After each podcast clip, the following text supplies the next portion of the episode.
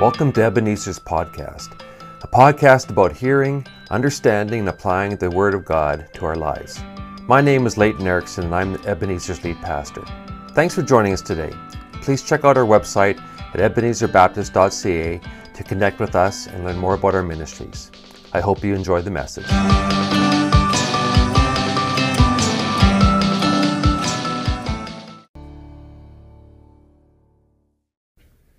Welcome to our Ebenezer family and to all of our online viewers. I'm so glad you've chosen to connect with us. Today is the second Sunday of Advent. Now, on the second Sunday, we light the second purple candle. This candle represents love, the love God expressed to us in sending us His Son Jesus. Some traditions call this the Bethlehem candle, symbolizing Christ's manger. In Luke 2:12 we read, "This will be a sign to you: you will find a baby wrapped in cloths and lying in a manger." For the last number of weeks, we've been considering the question why Jesus? What is it about Jesus and the claims of Jesus that make him worth following? What is it about Jesus that make him worthy of centering all of our lives upon him? Why Jesus? Over the course of the past few weeks, we've looked at this question from several different perspectives based on our new mission statement. Our mission is to point people to Jesus and help them know and follow him. We point people to Jesus because we believe he is the way and the truth and the life. That's what Jesus says about himself in John 14, verse 6. He's the way, not just the way to God, but the way to reconciliation, justice, and restoration. We believe He's the truth, not just the truth about God, but the truth about humankind and this world. We believe He's the life, not just eternal life, but a better and fuller life. Now, last week, Pastor Cal talked about eternal life and how eternal life is really about being in the presence of God knowing Him and experiencing Him for all eternity because God Himself is an eternal God. And it takes that long for us to understand Him. It takes for eternity, and what a joyful place that will be. Today we're asking why Jesus from a little bit different perspective. Why is Jesus worth following in the here and now? Why is the life that Jesus offers us while we're living on this earth better than any other way of living? Have you ever rented a car and discovered that when you go to the rental car desk that the class of vehicle that you've requested is unavailable? Let's say you wanted something that was small and easy to park and did really well on, on gas, an economy car or subcompact, something like that. Maybe, maybe like a Chevy Sonic. But because everyone else wants a car that's easy to park and great on gas, all the subcompacts are already rented out. They're gone. Well, what happens when you find yourself in that situation? Well, the rental company will offer you a free upgrade. So, what would you do if you'd made arrangements to rent a Sonic, but the free upgrade was a new Corvette? What would you do? Would you take it? Way more style, way more power, far better handling and braking. This is the first year that the Vette's a mid engine. All the bells and whistles, all the tech upgrades. I think that all of us would take the Vette. I think all of us would take the upgrade. The Vette would be far more satisfying and exciting than the Sonic by a long, long way. In John 10:10, 10, 10, Jesus said this: "The thief comes only to steal and kill and destroy, but I've come that they might have life and have it to the full." And some translations say, "have it abundantly." That was the NIV. The New Living says this: "The thief's purpose is to steal and kill and destroy, but my purpose is to give them a rich and satisfying life." That's what Jesus wants for us. He wants to give us a full life, an abundant life, a rich and satisfying life. Jesus wants to give us a significant upgrade when it comes to the life, even the life that we're living now. He wants to take us from a, a humdrum kind of plain life, no offense if you drive a subcompact, and He wants to give us a life that's exciting and powerful, a life that moves us, a life that is more fulfilling than we ever thought possible. Paul puts it this way in 1 Corinthians No eye has seen, no ear has heard, and no mind has imagined what God has prepared for those who love Him. Now, typically, when we read this verse, we think of it as a reference to the future blessings of eternal life, and it is. But it's also a reference to the blessings in this present life. It's a reference to the present and to eternity. What Paul is saying here is that we can't imagine what God has in store for us in terms of the abundant life, and that abundant life can start now. Well, how does this work? How do we understand this? I think if we take just a couple of minutes and look at the words used in the original languages for life, that, that, that would be helpful for us. Now, there's several words used, but we're only going to need to look at two. The first word is bios. We find it in the parable of the sower. Here's an example. The seed that fell among the thorns stands for those who hear, but as they go on their way, they are choked by life's worries, riches, and pleasures, and they do not mature. Bios here refers to the physical life of an individual. It's where we get our word biology. Now, the second word that we want to look at is Zoe, Z O E.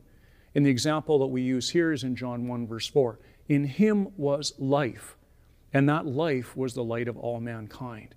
Now, here, Zoe refers to the eternal life of God, the divine life, the life uniquely possessed by God. This is the word used of both the tree of life in Genesis 2 9 and in Revelation 22 14. These are Zoe life. Interesting, the Bible is bookended with Zoe life. When we were physically born, we were given bios life. But when we're born again, we are given Zoe life. We are given the eternal life of God. When we accept Christ, we receive this Zoe life. We receive life as it was intended to be, and life as it will be for all eternity. John 10:10 10, 10 is Zoe life. I have come that they may have life and have it to the full, abundantly, rich and satisfying. It is life upgraded. It's the abundant life, and it's what God has for us when we place our faith in Him. But before we dig into what the abundant life is like, we need to talk about a couple of other things that we see in the passage about life stealers. Back in John 10:10, 10, 10, the first part says, "The thief comes only to steal and to kill and destroy." The thief in context here was a reference to the Pharisees. That's who Jesus was talking to in John chapter 10. But in terms of the larger picture of spiritual battle, there's also a, a, reference, and it refers to our spiritual enemy, to Satan, to the devil. His plan is to steal the Zoe life, the abundant life from as many as possible. And how does he do this? By lying and deceiving. John 8 44, when he lies, he speaks his native language, for he is a liar and the father of lies. This is, this is Jesus talking about Satan. He is the master deceiver. Satan is the deceiver. And he deceives us by including just enough truth to get us to take the bait and bite on his deception. But ultimately, as we, as we go down that path, it only leads to further disappointment. When my boys and I go riding our dirt bikes up in the Nisbet Forest, there's one place in the trail that can be a bit tricky. There's this fork.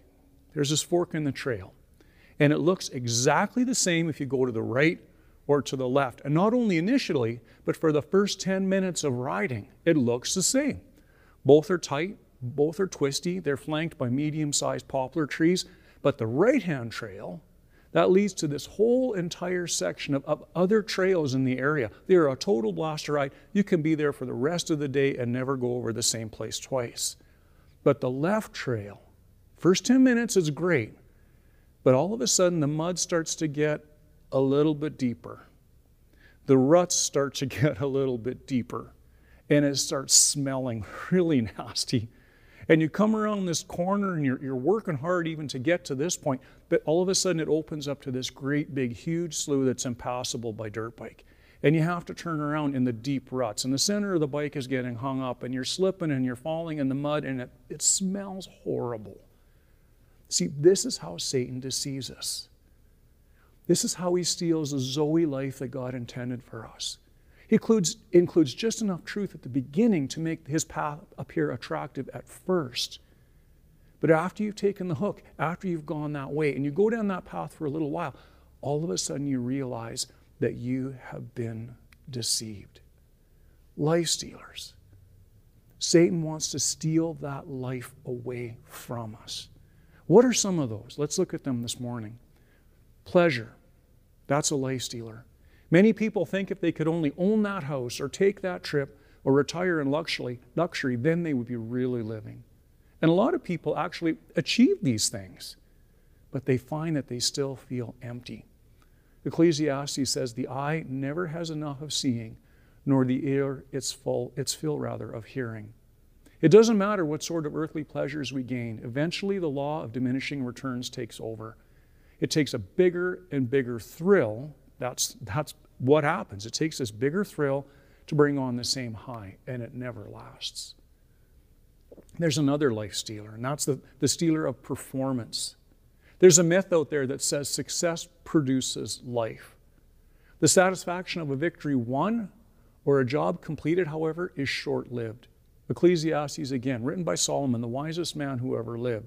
Solomon says this There was a certain man. He worked all the time, and yet his eyes were never happy with the riches that he had. It doesn't matter how great our accomplishments are, and even winners of Stanley Cups find this. Sports celebrities, they, they expect this huge high, but then they realize how disappointed they are. It doesn't matter how great the accomplishment, we will always be left wanting more, and more is never enough. There's another life sealer that we, that we often uh, fall into, and that's the, the stealer of possessions. Jesus said to them, Watch out, be on your guard against all kinds of greed. Life does not consist in an abundance of possessions. Those who pursue money and possessions might appear happy at first, but inwardly, if you really talk to them, they're asking, Why is it that I have more money than I've ever had before? and yet I'm less content than I've ever been before. All the wealth and possessions in the world will never satisfy. Lastly, there's the thief of pursuits, the life stealer of pursuits. Some people are deluded into thinking that if they stay busy enough, if their pace remains at this crazy intense level, that they'll be happy. They just they love to push, they love to go, they love to fill every second of their of their day as much as possible. And they think they'll be happy if they do this. Yet in the end, all they find is stress and ulcers and heart attacks. Life stealers are, are all around, and we follow that path so easily, but they don't really give us true life. So, why is it that the life Jesus offers us is better than any other way of living? Because that which the world offers is really a distortion of true life. That's how the enemy plays us. He distorts things that are real just enough that, that in the end they end up being false and destructive. Life stealers appear as life givers at first, but in the reality, they just suck life out of us. Ultimately, they yield disappointment, destruction, and even death. The things of this world never really satisfy. So, what does the upgraded life look like? What does the abundant life, the Zoe life, look like? We're going to look at that for a couple of minutes now, and I need to say this is not an exhaustive description.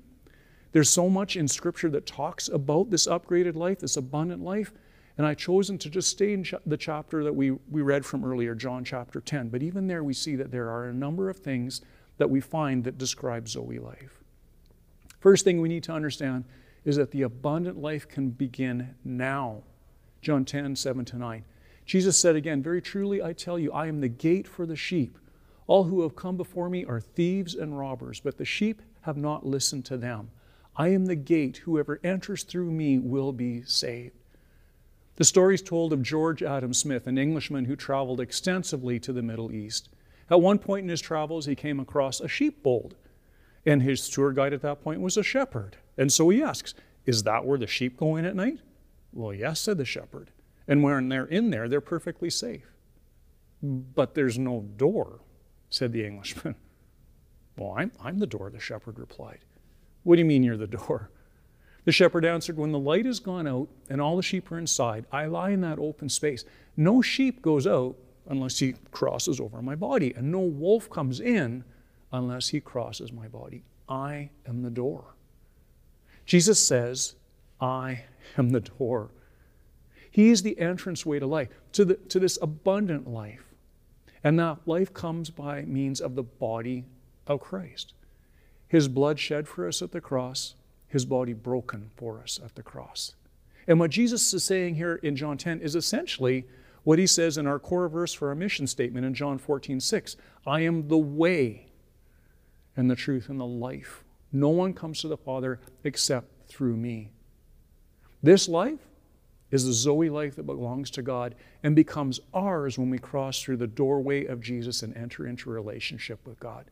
Jesus said, I tell you the truth. Those who listen to my message and believe in God who sent me have eternal life.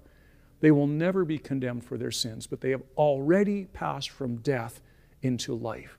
The Zoe life is possible for us to, to receive now. Some of us were bored by the monotony of routine, some are caught in the drudgery of existence, but God has so much more for us.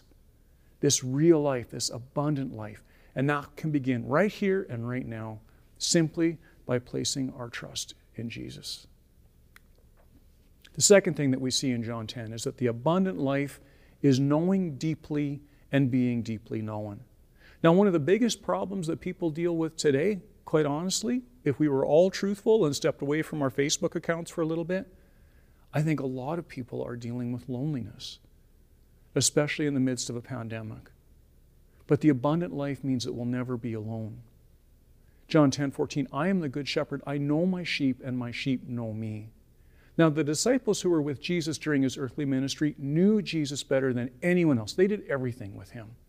But it wasn't until the day of the resurrection, when Jesus imparted the Holy Spirit to his disciples in John 20 22, that they knew him inwardly in their spirit instead of only outwardly in their flesh.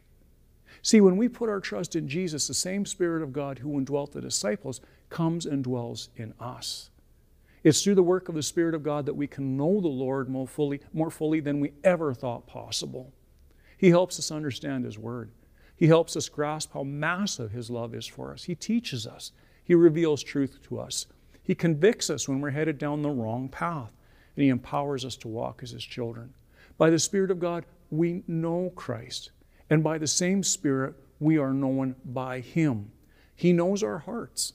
He rejoices with our joys. He sympathizes in our pain. He, he gets our longings. He gets that inner stuff that no one else knows. He gets that. And He understands our weaknesses. Hebrews says, We do not have a high priest, and it's speaking of Jesus here, who is unable to empathize with our weaknesses, but we have one who has been tempted in every way, just as we are, yet he did not sin. The abundant life means we will never be alone. The abundant life means we'll never fly solo. Jesus will always be with us. He understands us. He gets our deepest needs, joys, and sorrows. He's a friend that sticks closer than a brother, Proverbs 18:24, and he'll never leave us or forsake us. There's a third point that I want to bring out this morning. The abundant life is having direction. We live in a day and an age when there is information overload. Overload. The internet gives us access to everything from mechanics and carpentry to recipes to alternative media and medicine. There is so much information online, and everyone seems to have an opinion. How do you discern what's right? Where can you go to understand what direction you should head when there's so much coming at us? John 10 again, verse 3. The sheep listen to his voice. He calls his own sheep by name and he leads them out. And when he has brought out all his own, he goes on ahead of them and his sheep follow him because they know his voice. We've been taking a seminar as an Ebenezer family called Hearing God. Many of us have been here Tuesday nights and we've moved it online the last few, week, few weeks. And we're learning in our seminar that God still speaks to his people. Now, some of us might find that challenging. For myself, I grew up in a church and, in fact, served in this church as youth pastor later on that held to a cessationist position when it comes to the work of the Holy Spirit. Now, essentially, this means that because the canon of Scripture is complete, there's no longer any need for the Spirit of God to verify the kingdom of God through signs and wonders. And so the work of the Holy Spirit has ceased. That's the position, thus cessationist. And yet we are learning in our seminar, and I'm relying heavily on the seminar material at this point, that God actually designed it so that kingdom truths cannot be fully understood without spiritual assistance. Oftentimes they're hidden. Jesus said, The knowledge of the secrets of the kingdom of God has been given to you, but to others I speak in parables, so that though seeing they may not see, and though hearing they may not understand. Jesus also said that truths about the kingdom of God cannot be understood by human intelligence or education alone. They are ultimately revealed by God.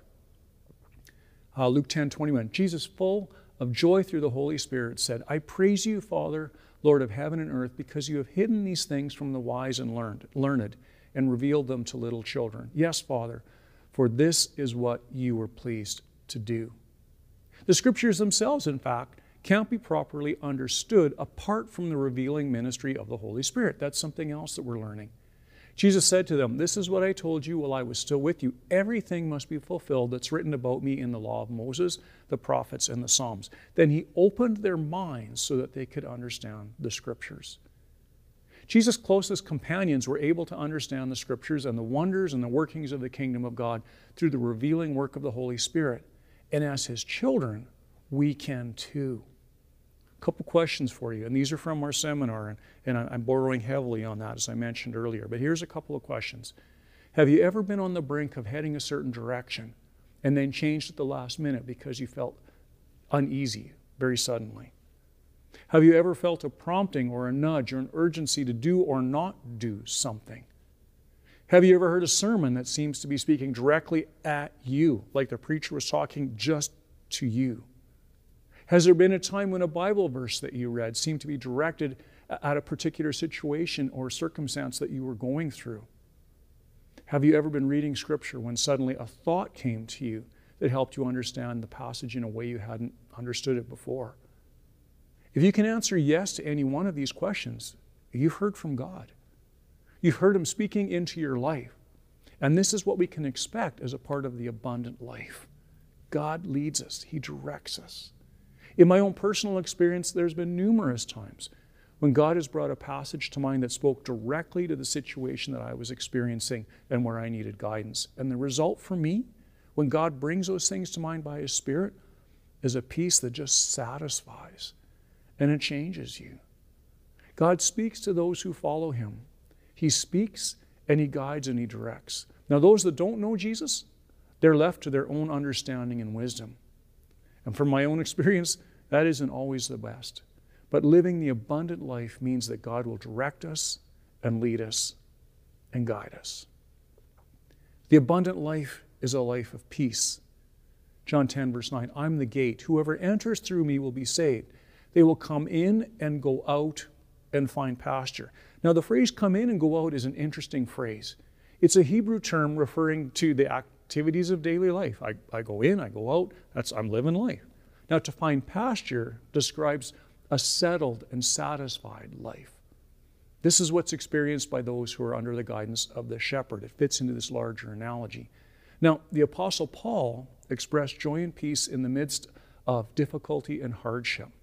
I'm going to read from Philippians here, verse uh, 11 of chapter 4. I've learned to be content whatever the circumstances. I know what it is to be in need, and I know what it is to have plenty. I've learned the secret of being content in any and every situation, whether well fed or hungry, whether living in plenty or in want. And then here's a secret I can do all this through Him who gives me strength. See, the abundant life that Jesus promises isn't necessarily a long life or a comfortable life or a life filled with material and financial prosperity. It's not, it's not that. The abundant life that Paul experienced and understood was a life of satisfaction and contentment in Jesus, regardless of circumstance. Because it's a, it's a contented life because it's based in the fact that God is equal to every emergency and able to supply all of our needs according to his riches in glory of glory in, in Christ Jesus. It's a life of deep soul satisfaction. That's the life of peace and that's what the abundant life has in store for those who follow Jesus. Back in Philippians, I want to read what Paul wrote. And he wrote this actually from prison. Don't be anxious about anything, but in every situation, by prayer and petition, with thanksgiving, present your requests to God. And the peace of God, which transcends all understanding, will guard your hearts and your minds in Christ Jesus.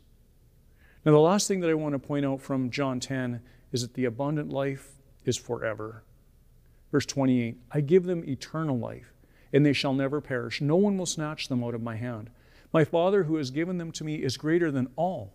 No one can snatch them out of my Father's hand. Now, the first thing that we notice here is that Jesus gives us eternal life.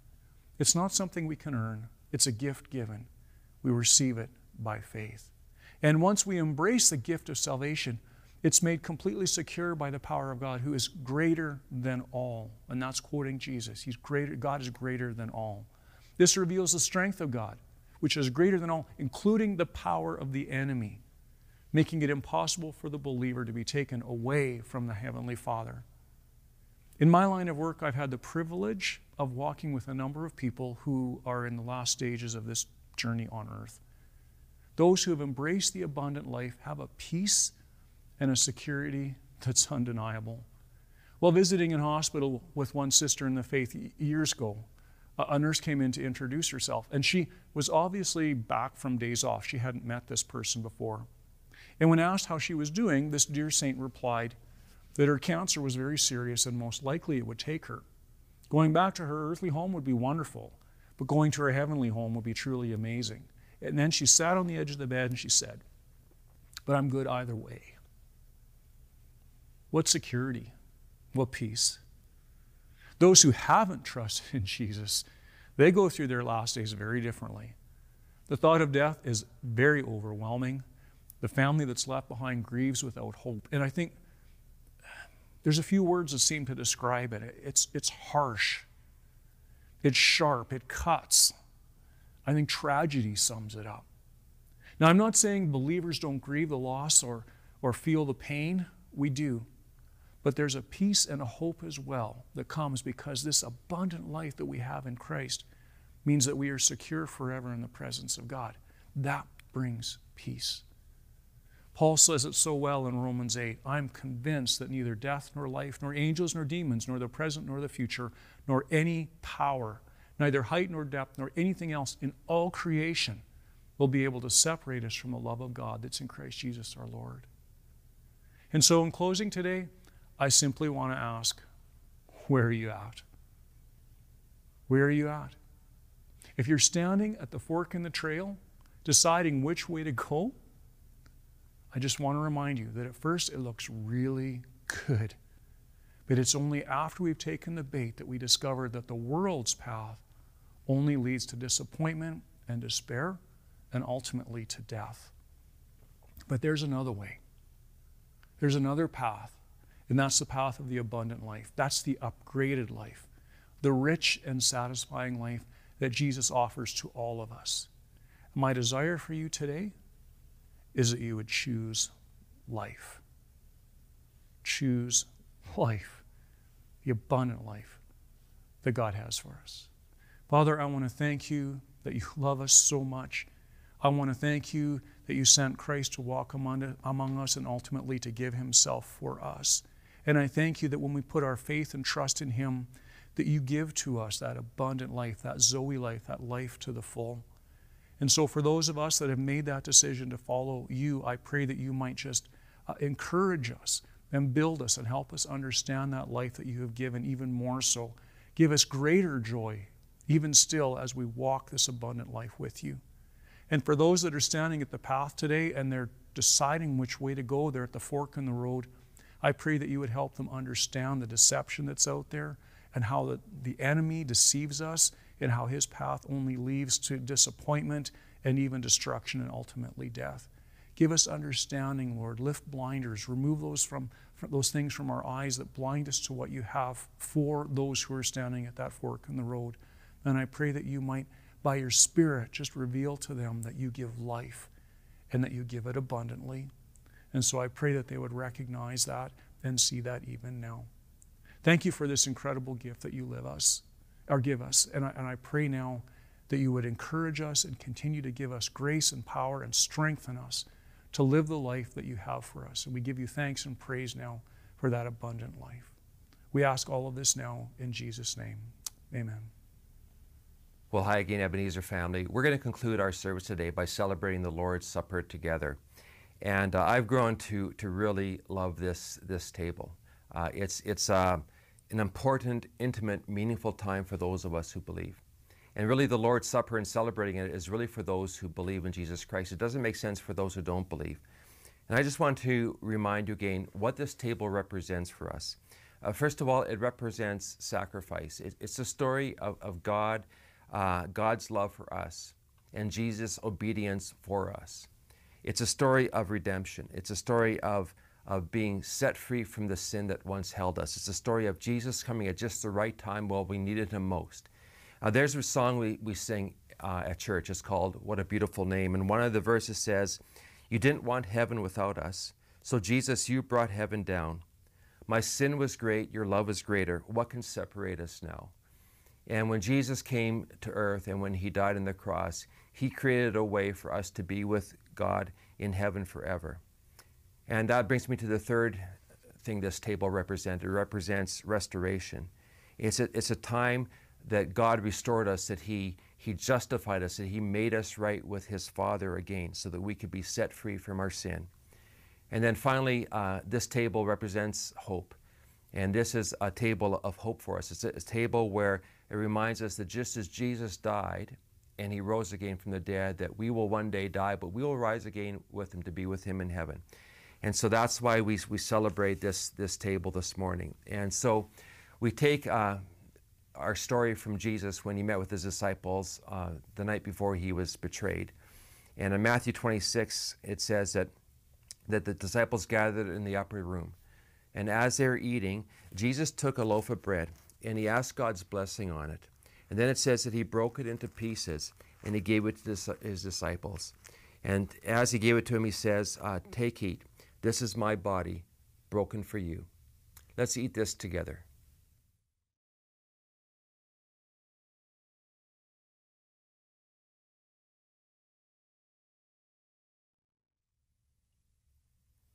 And then it says, He took a cup of wine and he gave thanks to God for it. And he gave it to them, saying, Each of you drink from it, for this is my blood poured out for the forgiveness of sins uh, for many. Let's drink this together.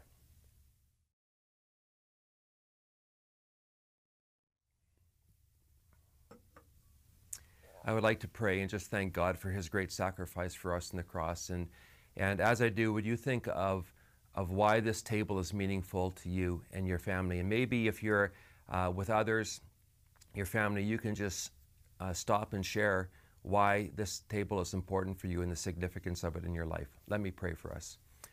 So, God, the Father, and Jesus, the Son, we thank you for all that you did for us on the cross. God, it's remarkable that at the beginning of time you had a plan in place, and that plan meant that you would send your Son Jesus. And Jesus, that you would be obedient, that you would empty yourself of all that you had in heaven and come down to earth to be man for us, so that we might be able to see God and, and know you, and so that you would live the life, uh, a perfect life for us, and be the sacrifice that would redeem us, that, that would make us whole again. And so, Jesus, for your obedience on the cross, and for you, you going there willingly for us, and God, for you looking at your Son as He took the sin of the world upon Him, and turning your face on Him and hearing His words saying, Why are you forsaking me? Thank you that you have done that for us because of your great love for us. And so, Jesus, we don't want to squander your sacrifice. We want to say that, that we love you because you first loved us, and that we can walk as redeemed people because of your sacrifice on the cross, that we can have, have uh, wholeness with God, and we can speak to God and enter into his, into his throne room because of all that you've done for us in the cross. And your cross represents, um, represents healing, it represents love, and it represents hope for us. And so, God, even in this Christmas season, uh, with all the things around us in this world, help us to remember your great love, that when you came down, you came for a purpose. And your purpose was to reveal the Father and to die for our sins. And so we thank you for that. And we just want to say to you, God, and to you, Jesus, that we love you with all our heart and help us to love you more and more. I pray in Jesus' name, amen.